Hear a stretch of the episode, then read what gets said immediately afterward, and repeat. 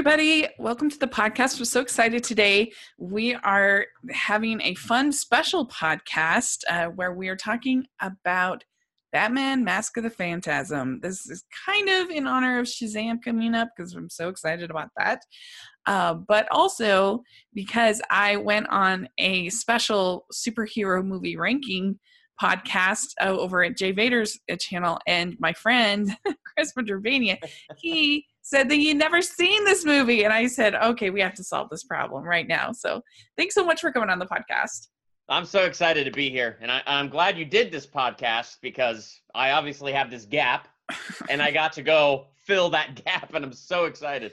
Because I knew you're the biggest Batman fan and Superman fan that could exist, and I was like, you've got to see this movie, it's so good. So yeah I'm ashamed that I missed it, but I think it was just my childhood. Like, I watched Batman the Animated Series, but for some reason I think I was in a frame of mind as a kid that Batman as an animated movie I wasn't interested in. I wanted Michael Keaton's Batman or whatever other Batman, and so I was too good for it or something. But now that I've grown up and matured, yeah, I was excited to finally go back and correct this mistake and watch Batman: Mask of the Phantasm.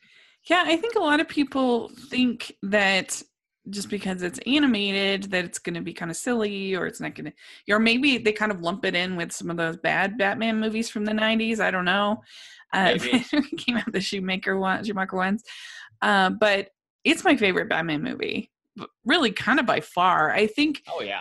The thing that I think it, and we'll talk more about this, but the thing that makes me like it the best is I think it's the one that fleshes out Bruce Wayne's character the best. And maybe it's a little bit unfair because we have sort of the whole animated series to also sort of flesh out his character. Whereas I feel like so many of the other movies, they kind of lean on the villains, even the bad ones. To me, most Batman movies are about the villains. And I'm not a villain person. I don't really respond to villains. I don't get excited about them. I'm a hero gal. And so that's why I've always liked Marvel movies better, because I don't know, I just like heroes better than villains. And so I think, but this is the one to me that got that the most right. Yeah. Of just really making him feel like a real person that you could relate to, and not just some blank face. Oh, I totally agree. And it was interesting how it approached it too, like just telling this story with these flashbacks. And it was nice that it is sort of a Batman origin story, but without the 100th time of us seeing his parents die. Yes. And this picked a different point of his origin story to focus the story. Instead of, oh, his parents died, he goes and trains from Ra's al Ghul, because in Batman the Animated Series, we see he did train with Ra's al Ghul and all that stuff. So instead of putting the focus right there, this was after that training time. This was after his parents are dead. This is him, probably college age. It's kind of my interpretation, young adult, still fresh in the pain, but at the real critical decision point of his life. And he had this plan and he knew what he was going to do. And then love interrupts that plan. And so it was really kind of interesting to see what he faced at that decision point of his life, and perhaps how, Andrea probably saved him from going into total darkness. Mm-hmm. And I think that's a plot, I guess, in superhero movies that I always respond well to, because you got it in kind of Spider-Man 2. You have that sort of idea of like, what is he willing to give up to save these people, to be a hero? Same thing with Superman 2. You have that is he willing to give up his love for these people that he doesn't even, necessarily even like. And, it's interesting because I was thinking about it, watching it today.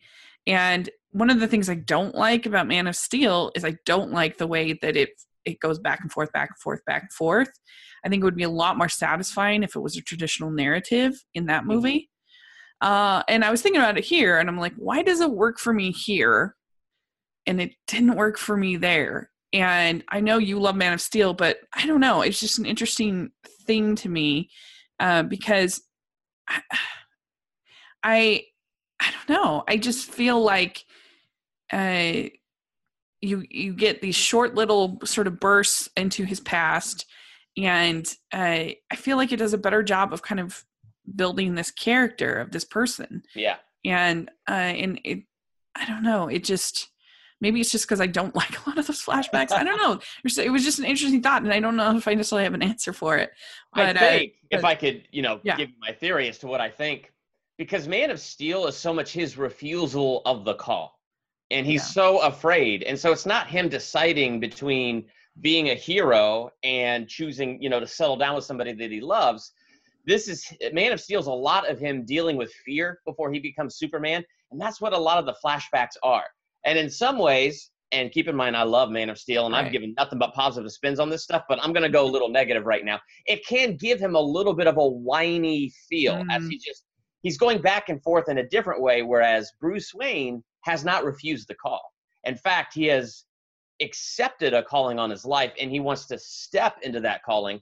But in this narrative, as it's jumping back and forth, we're seeing a Batman who's already chosen to be Batman, but we're looking at a point in his life where he's facing some temptation between the love of his life or stepping out and being that hero. Yeah. We know the choice that he's going to make.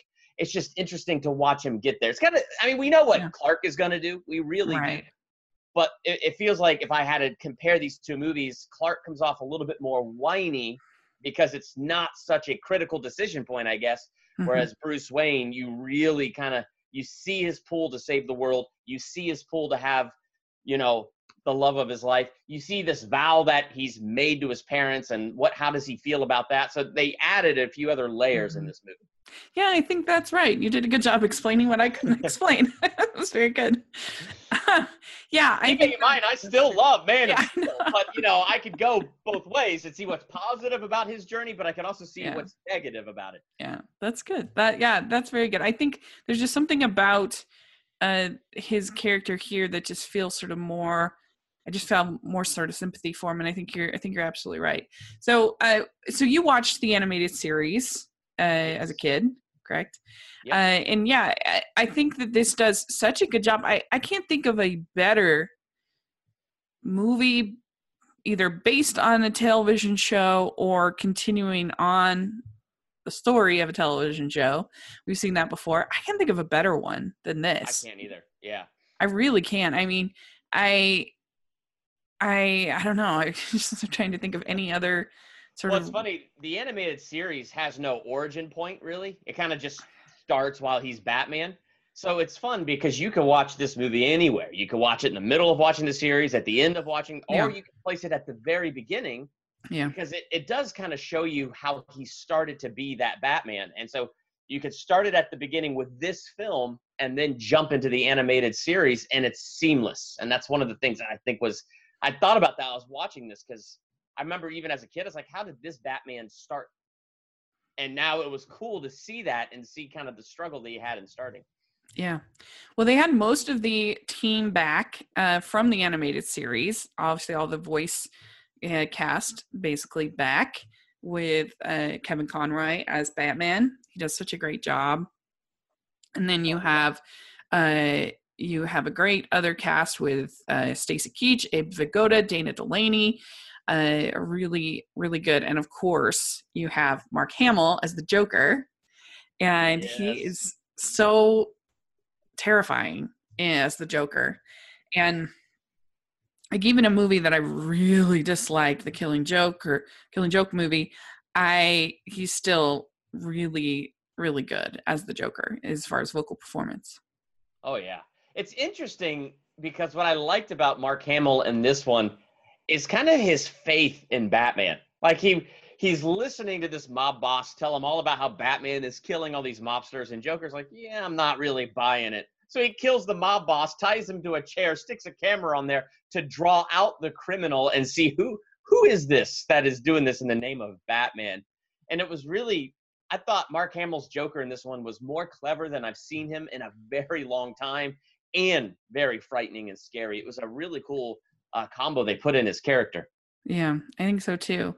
And yeah, they got you have Paul Dini and you have Bruce Timm, who are all kind of back in, who are creators of the series that doing the screenplay and Bruce Timm directing, Eric Radomski also, and Alan Burnett. Anyway, you got a bunch of the people that were key in the animated series back. The only thing I think that you can really compare Batman the Animated Series to is X-Men the Original Series. Which I did not watch that. Yeah, you should definitely add that to your list because it's great. It's really, really well done, and I hope that if we get a reboot of the X-Men with this new ownership, that I hope they watch the animated series because it was great. And I actually, for Hallmarkies, I got the chance to interview Catherine Disher, who's the voice of Jean Grey, and I got to interview her 3 times. So that was because she's on a show on Hallmark. That was really, really cool. That is so awesome. Yeah. That's like a double joy. It's a Hallmark actress and Jean Grey. So that's just awesome. It was really, really cool. And it's sad that this movie failed at the box office. I'm not sure why. I think it wasn't really marketed that well. I think it was sort of in there really quick, and they didn't give a ton of notice to like the theaters and to that it and I think it's just sometimes a hard sell for these kind of animated films because people just have, you know, animation in this little bubble that that if they do an animated Batman movie now that we've had Into the Spider-Verse, I think that it will do better. I think so too. Yeah. Sure. Yeah, I saw this was 1993, and it's like, yeah, the early 90s is kind of weird about some of that kind of stuff. And I watched the trailer for this as I was putting together my analysis that I recorded, and the trailer is awful. It's just awful. It doesn't show, I mean, granted, yeah, it doesn't spoil anything, but it also doesn't entice you to want to go see it. So if that was like the main theatrical trailer and the main thing to try to draw people in, no wonder it failed. It was not a good trailer. It does not show off like how good this film is. I mean, as soon as I hit play and the opening credits started and that music was playing, and as it's panning in and out of these 3D buildings, yeah, it looks a little dated to us nowadays, but my gosh, it was like majestic just watching the opening credits scene for me. I was like, oh, I'm in for something good. So I feel like whoever showed up for the theater did not regret it. But yeah, that trailer was horrible. Yes. I haven't seen the trailer, but I agree with you about the opening credits. I think it is really just, it immediately draws you in. It sets the tone. I love the way that this movie, throughout the whole movie, uses light and shadow. That's kind of an underappreciated part of animation that sometimes we don't think about, is the way that you can create tone and feel using different lighting and different colors and different things like that. And I think they do a really job with that. And then, and Shirley Walker, her score was just so great in this. I love the way that it has like such gravitas, the score. It uses these cool numbers and these that just, I don't know, it's pretty impressive for the budget and I mean, it's just impressive period, but especially impressive for something you'd expect this to be if you just listen to the score, you would think this was like a $200 million film, like a huge film. Yeah. No, and that was some of the cool stuff about the movie. And throughout the whole movie, though, the score held that for me.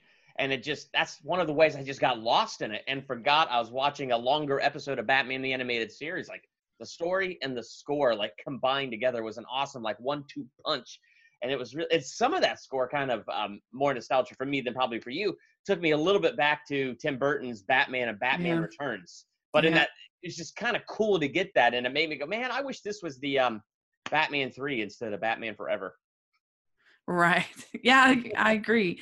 And it was funny. She said that because there's a bunch of spots where it's sort of there's this choral kind of Latin, and it's very like big and bold. And she said that in some of those sections in the main title sequence that there were actually the names of Warner Brothers executives spelled backwards. Oh, wow. That's so it was cool. Like Latin. Well, you know what? It sounded pretty. So that's it. That's good enough for me. I thought it was awesome. Yeah, me too. She is amazing. And so yeah, I really, really like it. She did the score for the animated series, and then would go on to do a bunch more scores. Superman the Animated Series, the Batman Beyond. Yeah, really, really, really great. And it just adds this, like I said, this gravitas to the whole movie, that you feel like this isn't just watching an extended episode of the show, that this is something really special.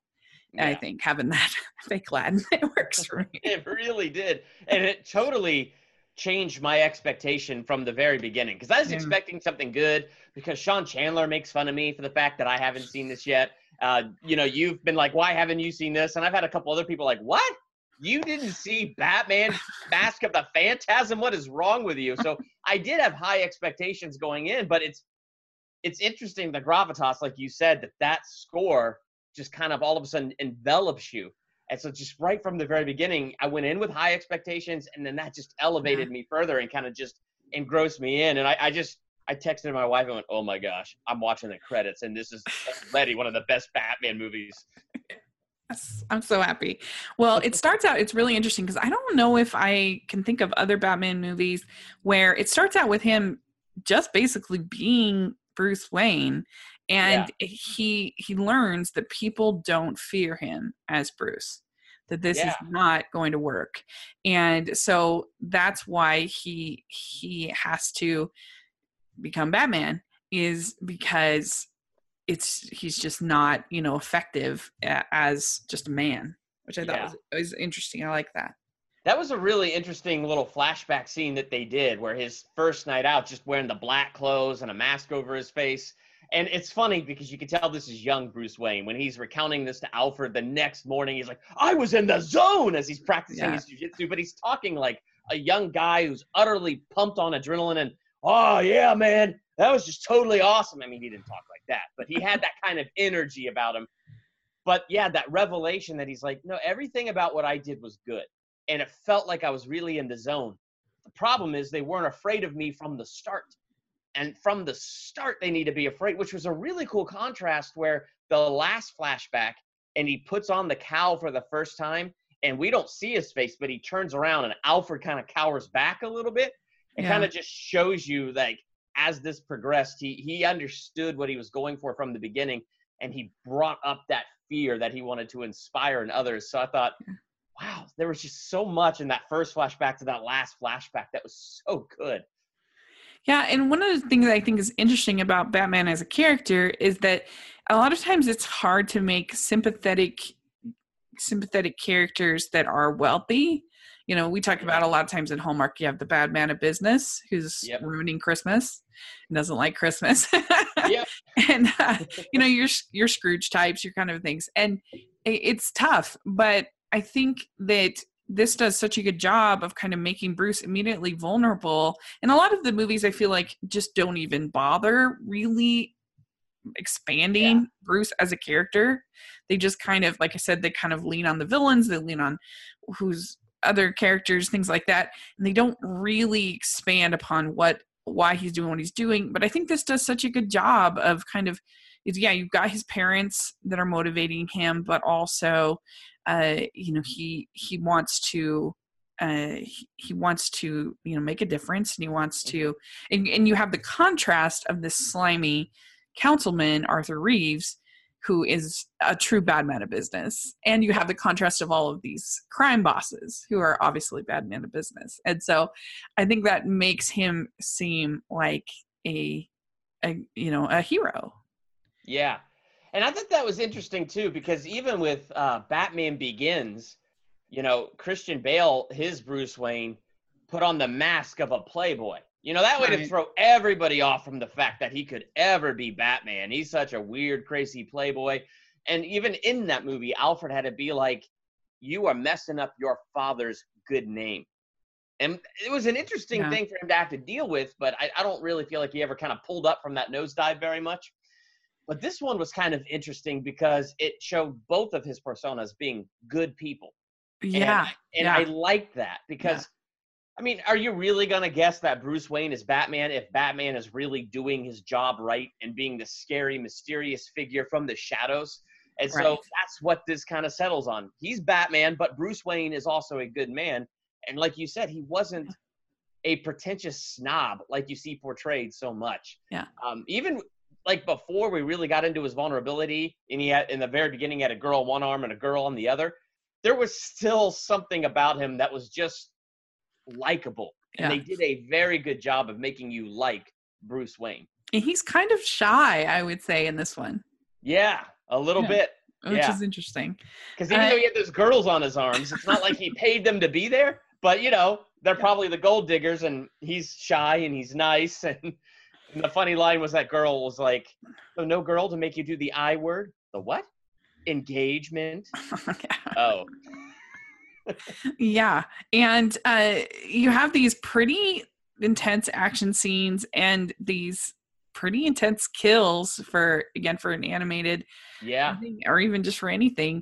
Particularly, I think the Buzz Bronsky in the cemetery, basically getting covered by the, I mean, that's pretty good. That was intense. I was thinking I need to have a camera on me while I'm watching this, because I was leaning forward on the edge of my seat. Like, are you kidding me? Like, I was just on the edge of my seat.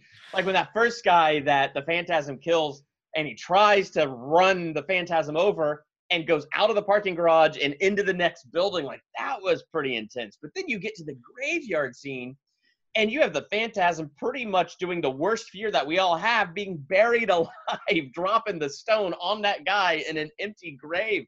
And it's part of what took me out of Batman the Animated Series world and made me forget I was watching an animated movie, and brought me into the world of Gotham and Batman. Yeah. Those scenes were really good. Yeah, I think so too. And did you like the whole idea of the Phantasm? The Phantasm was excellent. I mean, even the twist of identity, who the Phantasm was, which I thought that was kind of predictable. But even though it was predictable, I was totally in on that journey. Like, the predictability of it did not turn me off in any way. And it was just kind of cool, though. Like, I love the voice modular thing that the Phantasm had, so it sounded scary. I still want to understand how the Phantasm disappeared in and out of the mist. That was pretty slick. So there's a lot of really cool things about that. Also, I don't know how she kind of expands her body to make her look so big, but I don't know. It's got to be some sort of puppeteering thing. Yeah. I don't know. But it worked, man. Yeah, that villain was intimidating. And I was watching this thinking, why? Okay, so we adopted Harley Quinn out of the animated series. Why hasn't there been the same adoption of this villain out of this movie? This is really good. Yeah, and I think it could really work. And I think that you get just enough of the Joker, because, I don't know, I feel like that character is almost the best sort of balanced out. Yeah. But a lot of times when they balance it out, it's just like, oh, we're in Hong Kong. And whereas I think it's that this is so, like, this is a good balancer. I mean, this is a really intimidating, really scary, you know, kind of character. And so, yeah, I think I love the way that they animate the action in this movie. Yep. I think it's really fast. It's really quick.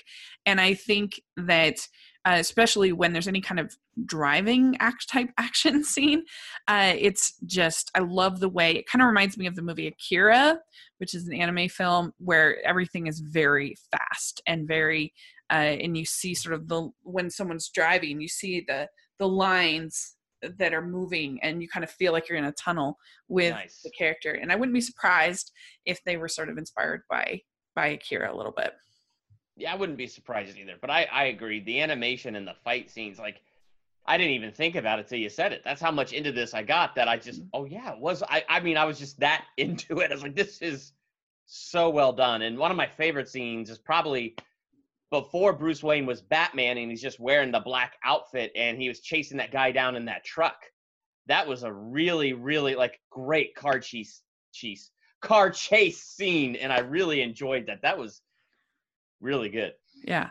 And we get early on that Bruce says, or Batman says, that it's got to be one way or the other. And so that's kind of the theme of this whole movie, is that he, like we talked about, he has to decide what he's going to do with his life, and is it going to? It's got to be one way or the other. And also, like when he's talking at the graves, that and he's sort of remembering what happened with Andrea Beaumont. That you know, and he says, "Please, I need it to be different." And I think that you really get to inside his heart. You know that he just wants to be happy, and that he says to, and then he later in one of the flashbacks, he says to Andrea, he says, I know I made a promise, but I didn't see this, or he says this to Alfred about getting engaged to Andrea. She says, I know I made a promise, but I didn't see this coming. I didn't count on being happy. Yeah. Which is such a chilling line because, that he's not going to be happy. You know, it's not going to work out because it's obviously a flashback, but also you just know that his calling is to not be happy.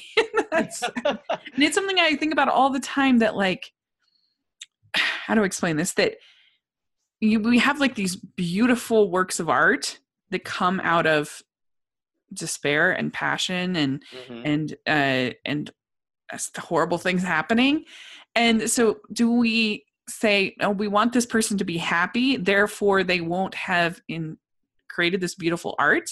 Or do we say, you'd be unhappy so that we get the great art? It was kind of an interesting question. Oh, it is. I mean, it's kind of what they talk about in a little bit in Whiplash. You know, do we want to put up with all of this in order to create something great? And I still am not convinced that that's required to create something great. But even the movie Amadeus is kind of the same question of, like, he was very miserable, but if he wasn't miserable, would we have gotten that great music? I don't know. We might probably wouldn't have. And so it's an interesting kind of dilemma for people, I think. C.S. Lewis, my favorite author of all time, he brought that up in his book Paralandra, which is the second book in his space trilogy, because he talked about the fall in Eden and how out of it, God made the most beautiful thing with Jesus on the cross and the new creation, how he made something utterly beautiful out of something so broken. But then C.S. Lewis adds this line, but that which was made whole was never meant to be broken. So in other words, there was something beautiful intent right there at the beginning, and we missed that. But even though we missed it, out of the brokenness and out of the ashes, something beautiful still came regardless. And so that's like this incredibly beautiful sentiment. And I kind of thought about that while I was watching Bruce Wayne, because I felt horrible for him the whole way through in all those flashbacks, because I've never, ever seen a Bruce Wayne that unbelievably happy. Right. And you know, like you said, knowing what's coming, like we don't know how he's going to lose her. We just know he is. We don't know what's going to change things, but it will change and he will be Batman. But it's just like, oh my gosh, dude, I just want you to be that happy. And that line that you talked about where he's crying at his family's tombstone and he's just saying, I didn't count on being happy. It just shows you how broken of an individual he was, that he expected that never again would he experience happiness or joy. And now all of a sudden, love interrupts his plans. And he's found a happiness that he never thought he would have. And I feel like in a way, that was also his redemption, because even though he was hurt worse a little bit later, I feel like there was remnants of that happiness that kept him from going into the darker shadows of Batman and kept him on that justice side instead of that vengeance side. That's just a theory that I have, but I was thinking about that while I was watching that. Well, and maybe it's sort of similar to what you have in Inside Out, that, you know, the joy at the beginning of the movie, she believes that happiness is fun. Happiness is, and by the end, she understands that happiness is a much richer experience, and that it requires a certain degree of sadness and a certain degree of sacrifice in her life. And I think that maybe we get a little bit of that here too. That he feels the extreme joy of falling in love, which that's got to be the most happy thing that anyone can experience in life. And instantaneously, all those bats come out of the cave. Which I thought was really great imagery. It really was.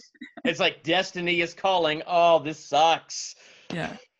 Yeah. And like you said, I really appreciated that they have this origin story without the Mrs. Wayne clutching her pearls. Yes. And it was just refreshing. And it was refreshing. Picking a different point of his origin to tell a story from this point. We don't have to go all the way back. We can pick it up at this point right here, which is probably a little bit more interesting. Right. Yeah. So then Andrea, she basically Johns him, gives back the ring, and it's so sad. That was sad. Oh, I hated that scene. I was like mad and sad. I was like, what happened at that dude's house with those criminals? Her father should never have been in with those criminals. Yeah. And then but I do love when she's talking with Bruce and she says, the way I see it, the only one controlled by his parents is you. That was a really strong line in this movie. That made me pause while I was watching the movie. It's like, oh gosh. But I think the truth of that statement is she was controlled by her father in the sense that her anger that he was murdered, the vengeance is controlling her. Yeah. So I feel like even though she said it, they are both being controlled by their past and their parents in that moment. Yeah. Yeah. And it's so tricky because those people that have passed on can become whatever you want them to become. Yeah. You know, they're perfect basically in your memory, especially as if you lost them as a child. I mean, you get it. They can become this thing that you can never live up to. And you know, we have some really, there's all these different mobsters that you see. There's this guy, Valestro. And then that, like you said, the Joker leaves him with this exaggerated smile and this, I mean, that whole scene. Oh man. Amazing. That was good. That was really, well, that was cool. Cause it again gets into how smart the Joker is, and the Phantasm shows up. There's his victim already dead and a camera and the Joker like, hey, you're not Batman. It's like one of those chilling little moments. That's like, wow. I also like how they, for some reason, I like the fact they used the blue suit for this as opposed to the black suit that you see in a lot of Batmans. I don't know, there's just something about it that kind of makes me feel like he's more sort of innocent and just more, I don't know, I like it. They definitely made this Batman feel a little bit more innocent than other Batmans we've seen. And I think the blue suit definitely helps, but I think the thing that really helps is just getting to see this good guy, Bruce Wayne. And so when you flesh out Bruce Wayne and then you have him as Batman, it seems to flesh out Batman a ton more because you understand why he's not killing people. You understand why he's not descending into that level. Not just that he doesn't want, he just can't, like he set that up and he can't do it. He will not descend to that level, which was a really cool plot line where people couldn't distinguish the Phantasm and Batman starts taking the heat for this guy's crimes, or this girl's crimes, and here's Batman, utterly innocent. Right. So it's kind of interesting to dive into it that way. Yeah, yeah. When Batman is fighting those kind of the police thugs, for lack of a better word, when then finally Andrea picks him up in that alleyway, I think that you can tell that that's really hard for him. Like he has a hard time sort of subverting authority in that way. Like he wants to believe in these people and he wants to believe in the authorities and everything. And you could just tell he's obviously also conflicted by seeing Andrea again. Yes. After all that time. And we find out that her father basically is sort of blackmailed, that he got money from the organized crime, and then he was kind of he was threatened, and so that's why she ended up having to break things off, and they were on the run basically, and then she went back to try to avenge each one of these mob bosses that had put him there, and including this guy Arthur Reeves, who is this councilman who you find out that he turned to the mob when he was running out of money for his campaign, and and that was a good scene. I love the Joker with this Arthur Reeves guy, and he's there, and you just see him in the you don't even see the Joker, but you just hear tusk tusk tusk. Yes, that's really good.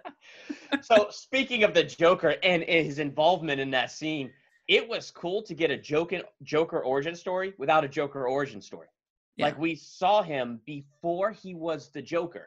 Right. And we saw his involvement in this, which is cool because it gives Andrea this focal point for her vengeance, which gives the Joker a larger role in the story.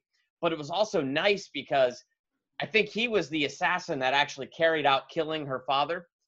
But what we never see is the transformation from that dude to the Joker. So that gets to remain the mystery. What really broke him and made him this insane that he is the Joker, that keeps the character mysterious while also giving us a look at him before he was the Joker. And that was freaky when Bruce Wayne found that picture and he recognized the Joker and grabbed the red color pencil and drew the Joker's mouth. And then you hear the Joker's laugh. That was fantastic. Yeah. That was really good. That was really, and you got Arthur Reeves in the hospital, just like laughing like a crazy person. Oh, that was really good too. I like that. That was really good. And they're talking about the masked, the phantasm, and they say he looks like the ghost of Christmas Future. Yeah, that was a really good little line there. Yeah, and so yeah, he's kind of laughing hysterically, and I liked the fact that you had there's a shot with the Joker and it's kind of looking down on him and you see him like, and they have the almost exact same shot of Arthur doing the almost exact same thing, which I thought was really, really cool. Yeah, that was cool. That was really cool. Mm-hmm. Yeah. We get the reveal that the mask, that the phantasm is Andrea and that what she is doing. And she says to her father, "Look what they did to us. They had to pay." And he says, "But Andy, what will vengeance solve?" And so, I think we really see that vengeance didn't solve a darn thing for this girl. No. So that was a really interesting look because I think Bruce was hurt really bad by the death of his parents. Finally found happiness. Was hurt really bad by her leaving. Finding out that her leaving was because of these mobsters could have given Bruce the exact same motivation for vengeance as her because they both lost their married life together. They both lost what could have been because of these stupid mobsters. But what we really see is she gave herself over to that vengeance, and he always found a way to rise above. And what I thought was interesting, and I said this in my analysis, you really see that Bruce Wayne in the middle of this movie, not even in the flashbacks, when they got together again, they were making out in his room again and all of that stuff. What you really saw was because he wasn't descended to that level of vengeance, he could have put Batman aside once this mission was done, right, and accepted happiness, but not her, because vengeance had so consumed her that she couldn't even receive the happiness and the joy that was like literally right in front of her face right there. She could not stop.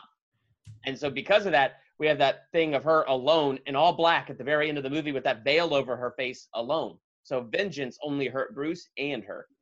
Yeah, I think that vengeance and probably bitterness, I would say, like being unwilling to forgive, being only that kind of are the same thing. It's kind of a flip side of envy. And the reason why I say envy is such a deadly sin, one of the seven deadly sins, is because it's unquestionable. You cannot ever...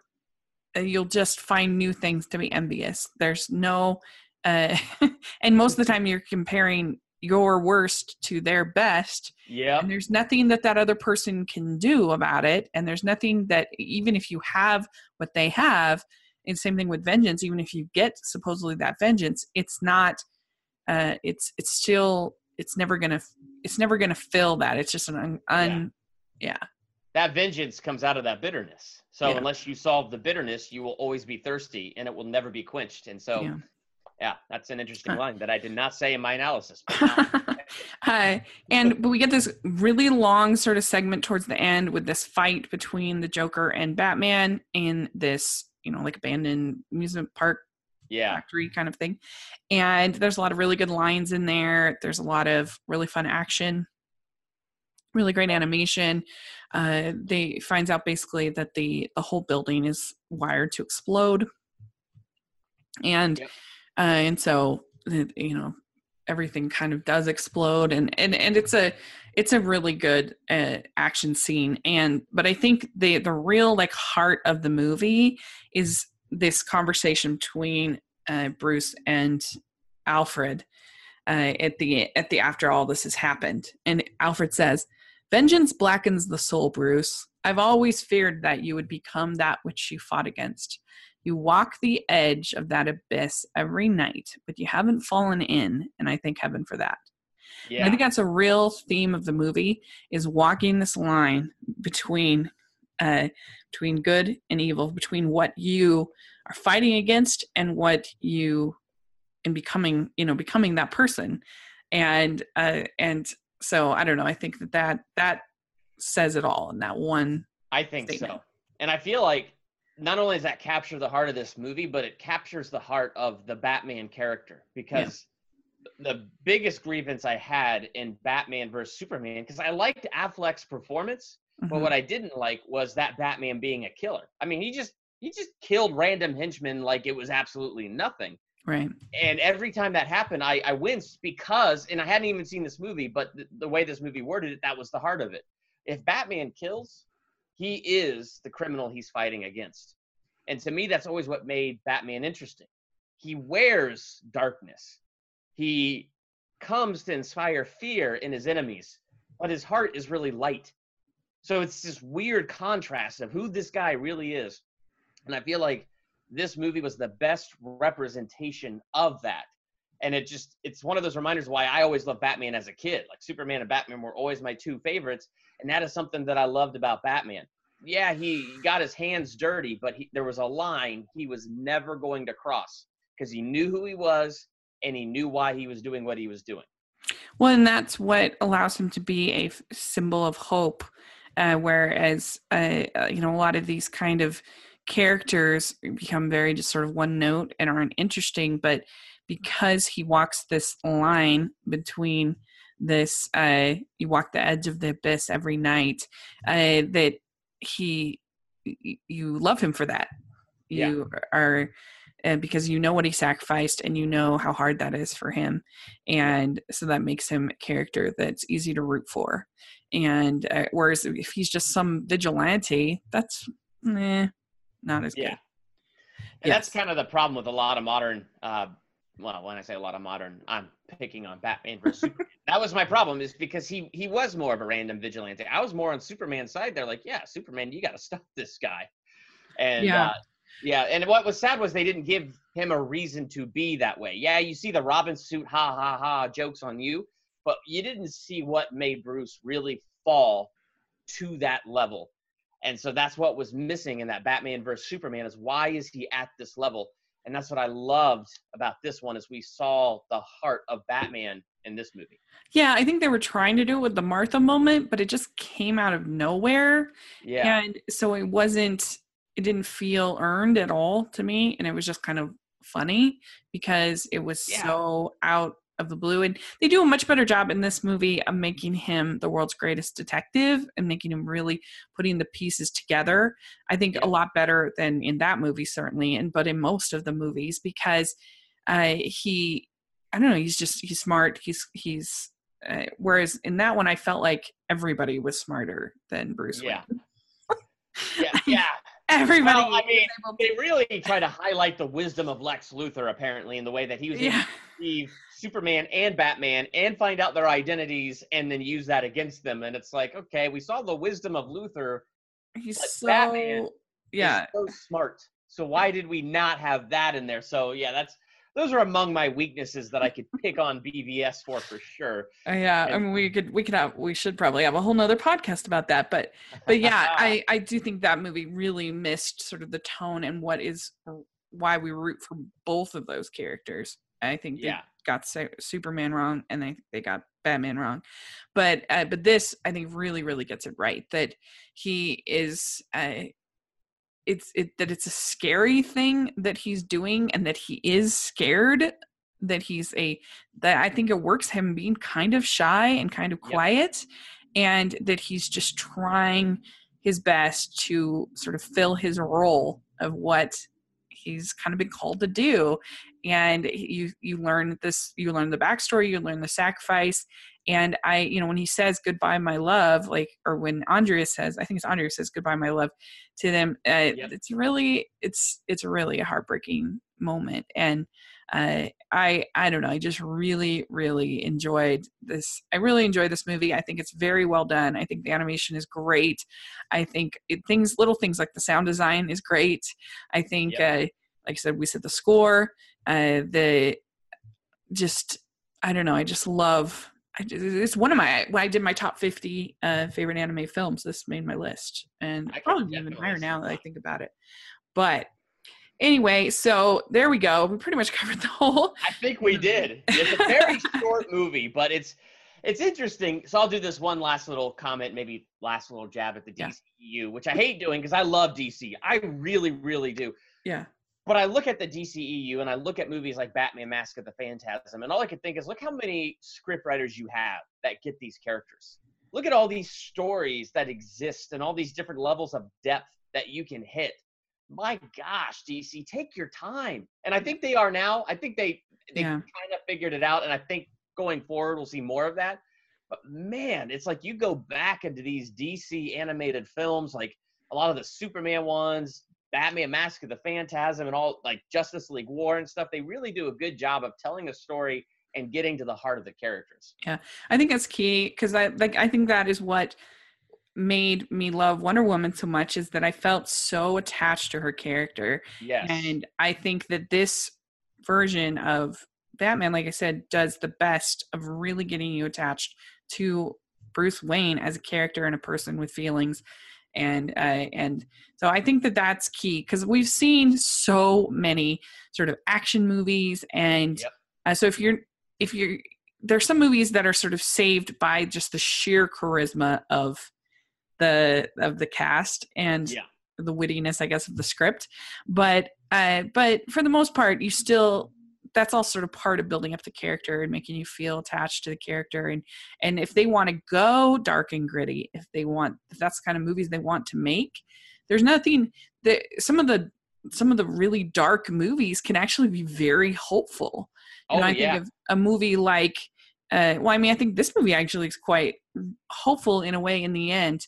But I think of something like Nightmare Before Christmas, let's say. It's very dark. It's full of very dark imagery, scary things, whatever. But it's a very hopeful movie about somebody trying to do something better, and obviously it's different genre, but I don't know. I just think the whole idea that, just because it's dark means it can't make you attached to the characters and make it feel hopeful, I think is wrong. I think that you can absolutely. And I mean, that's just the aesthetic that they're going for, but then, you know, make it something that I think a lot of the X-Men movies, the good ones, do a good job of kind of having a little bit of a darker feel while making you feel for those characters and make you feel hopeful. So it's an interesting thing. So anyway, this was really fun. Yeah, it was. I'm so glad we finally got you. We got to maybe figure out a movie that I haven't seen. Okay. We could do I will think about that, because I could think of some, actually. Some of those rated R ones, but I won't force you into those. But, well, So anyway, thanks for doing this. This was a lot of fun. We'll look forward to Shazam. So that's coming out. When we post this, it'll be that weekend. So look forward to that. And so where can people find you on your channel? Oh, you can find me on YouTube. Just search Durbania. I'm the one and only channel with that name that'll pop up. And so I do movie reviews, ranking videos. I do this thing called a theological analysis, where I take like this movie and kind of break down and find certain theological components, like the idea of vengeance and bitterness and letting that go, and kind of dig into that. It's a fun conversation to be had. So I do a lot of fun stuff like that on my channel, and I'd love it if you come over and check that out. Yeah, you guys should. I really love your theological analysis. Oh, thank you. And I mean, we come from different, probably spiritual backgrounds, but I still find things that I can really use from it, and I appreciate that. Awesome. So, is really cool. So yeah, you can find me at Rachel's Reviews all over social media and on Rotten Tomatoes and on here on YouTube and iTunes. If you're listening on iTunes, if you can give us your ratings and reviews, really appreciate that. And if you are listening or watching on YouTube, give us a thumbs up and subscribe to the channel. Really appreciate that too. And let us know what you think of Batman: Mask of the Phantasm. Where is it line up in your rankings of Batman movies, and what do you like about it? We'd love to hear it in the comment section and on Twitter. Let us know. That would be a lot of fun. So thanks again, and we will, yeah, we'll definitely have to talk again soon. Yeah, we will. Okay, bye. Okay.